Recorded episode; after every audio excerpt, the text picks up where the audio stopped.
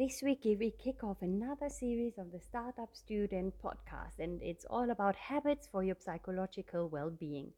So, on an average, yes, you can say it does take about you know two months to have a new habit, but it's not a fixed number. It varies.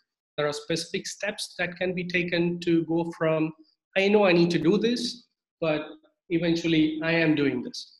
The key is to make it simple um, and uh, repetitive and uh, progress. Even if you stumble along the way, it's absolutely fine. Mm-hmm. Um, you know, it's, progress is more important than perfection.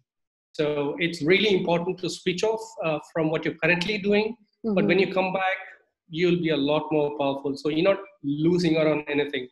That I need to drink more water. I know it, but then I'm not doing it. That's where habits come in, bridging yes. that uh, difference. Make sure you don't miss out on this one and tune in.